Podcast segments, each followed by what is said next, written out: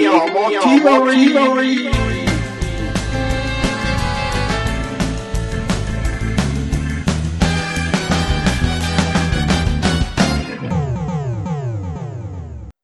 Buongiorno e bentornati al Big Gnomo Theory, podcast sulle serie tv gestito da me, lo Gnomo. La teoria di cui parliamo oggi è la teoria della serendipità. Che cos'è la serendipità? È un termine che sicuramente avete già sentito, è anche il titolo di un film molto romantico, molto famoso. La Treccani ci dice che la serendipità è la capacità o fortuna di fare per caso inattese o felici scoperte mentre si sta cercando altro. Perché allora questa puntata si chiama così? Perché la settimana scorsa non sapevo cosa guardare e cercando per caso su Netflix ho trovato due serie di argomenti che assolutamente non mi attiravano, ma che mi hanno proprio stupito invece per i contenuti. La prima delle due serie cui voglio parlarvi oggi è La regina degli scacchi. Sicuramente ne avete sentito parlare, è una serie di cui si sta parlando molto, è una serie che sta piacendo molto e, come dice il titolo, parla di scacchi come argomento principale. La regina degli scacchi è una serie basata su un omonimo libro scritto da Walter Tevis nel 1983, che in inglese si chiama The Queen's Gambit, che in italiano si tradurrebbe correttamente come il gambetto di donna, che è una mossa degli scacchi. Che ora non vi so dire perché io non sono un esperto di scacchi come, come vi stavo già dicendo. La serie inizia negli anni 50, siamo negli Stati Uniti, e la piccola Beth rimane orfana dopo un incidente stradale. In un orfanotrofio scopre gli scacchi grazie al custode e se ne ossessiona. Inizia ad immaginarsi le partite durante la notte guardando il soffitto e vedendo tra le ombre la scacchiera e i vari pezzi che si muovono, complici anche le medicine che davano ai bambini orfanotrofio per fargli stare tranquilli, quindi qualcosa anche di blandamente allucinogeno. Crescendo Beth eh, diventa sempre più brava negli scacchi e quando poi viene adottata da una famiglia decide di iniziare a partecipare a dei tornei per guadagnare qualche soldo. Beth è effettivamente molto brava, è una delle poche donne nell'ambiente, stiamo comunque parlando degli anni 50, ma realmente non sa eh, moltissimo degli scacchi e imparerà pian piano tra riviste, tra persone che le insegnano e con l'esperienza non vincerà tutte le partite, ma sicuramente ne vincerà la maggior parte. In fondo è la nostra protagonista ed è un genio degli scacchi. Mentre Beth cresce, crea un rapporto più stretto con la madre adottiva, grazie al fa- anche al fatto che è lei, con le sue vittorie negli scacchi, a mantenere la famiglia. Il padre adottivo le ha abbandonate ormai da tempo e quindi l'unica fonte di sostentamento della famiglia rimane Beth. Mm, crescendo, Beth si avvicina anche all'alcol prima e alle droghe poi, eh, che le danno quel senso di ottenebramento simile a quello delle medicine che le davano in orfanotrofio. È una serie che punta molto sull'effetto dell'alcol e eh, anche nel, negli altri libri dell'autore l'alcolismo o comunque l'abuso di alcol sono temi fortemente trattati. Perché è una serie sorprendente?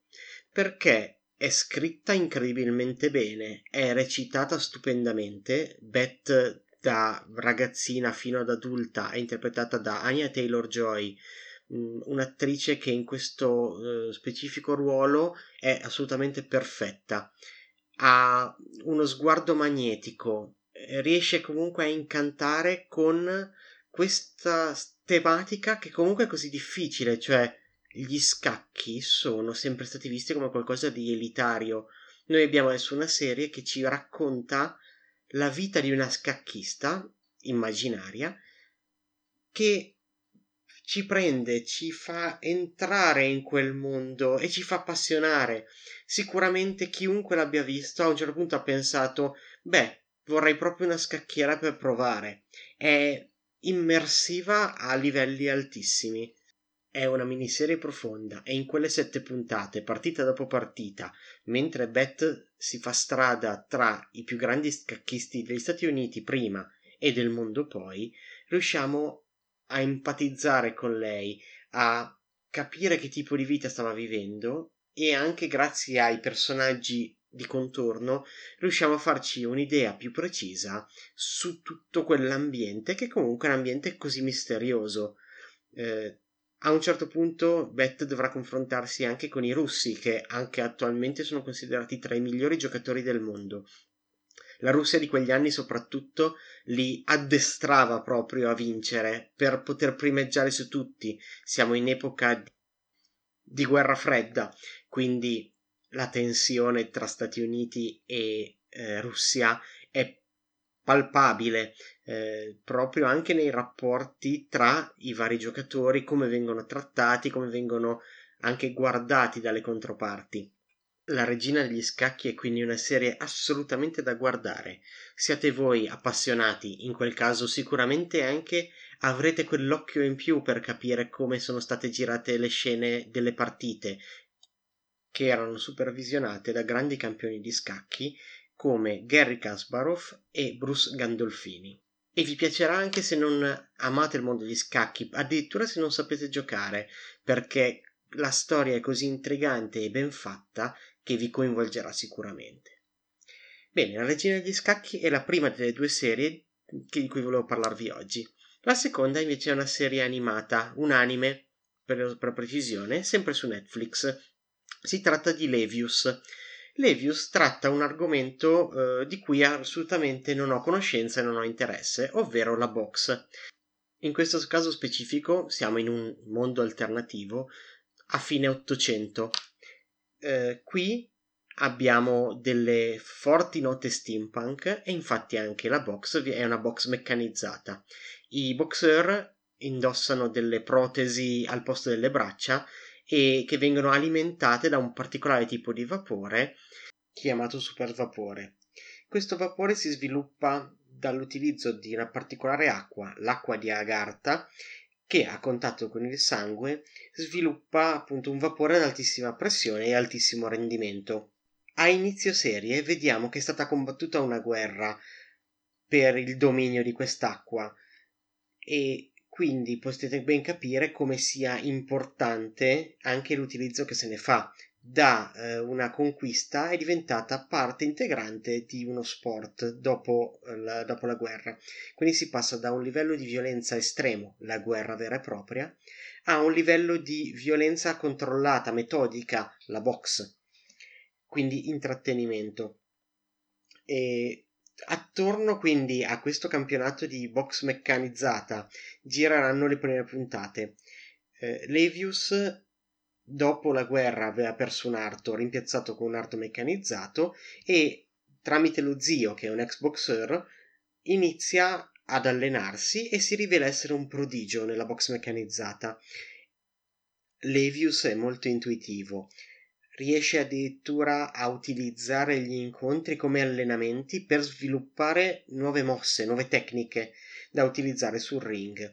Guardando l'avversario impara in fretta anche quello che fa lui, quasi replicandolo. Quindi Levius riuscirà a entrare all'interno diciamo, del campionato di, di box meccanizzata e a scalarne i ranghi. Gli avversari che si troverà ad affrontare sono i più disparati, tra persone che ricorrono a trucchetti per vincere, a chi non, è, non ha nessuna pietà per l'avversario e ritiene che solo uno debba uscire vivo dal ring, cosa tra l'altro permessa dal, dalle regole di questa box meccanizzata, fino ad arrivare a combattere gli, gli, lo scontro che eh, occuperà le ultime puntate di questa prima stagione di Levius. Eh, si ritroverà a affrontare qualcuno che aveva già conosciuto e che non era riuscito a salvare. La tematica della guerra e delle conseguenze che ha questa è molto importante, come vi stavo già dicendo, è quindi una serie di una certa profondità.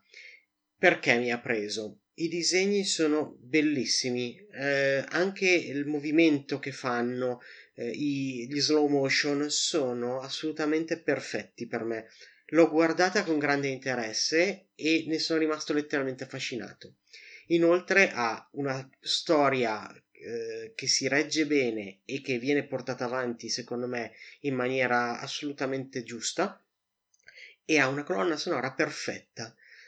La colonna sonora mi ha veramente intrigato. Eh, e sono riusciti a utilizzare i giusti pezzi nei, nei giusti momenti. Ogni combattimento ha una colonna sonora particolare che ti fa entrare nel mood del, del pugilato che stanno, o meglio, dell'incontro e pugilato che stanno facendo. Quindi vi la consiglio vivamente, vuoi dal comparto grafico, vuoi dalla trama vera e propria, vuoi dal comparto auditivo. Eh, come vi dicevo, entrambe queste serie le potete trovare su Netflix e um, ora vi posso anche lasciare a vederle. Noi ci sentiamo alla prossima serie.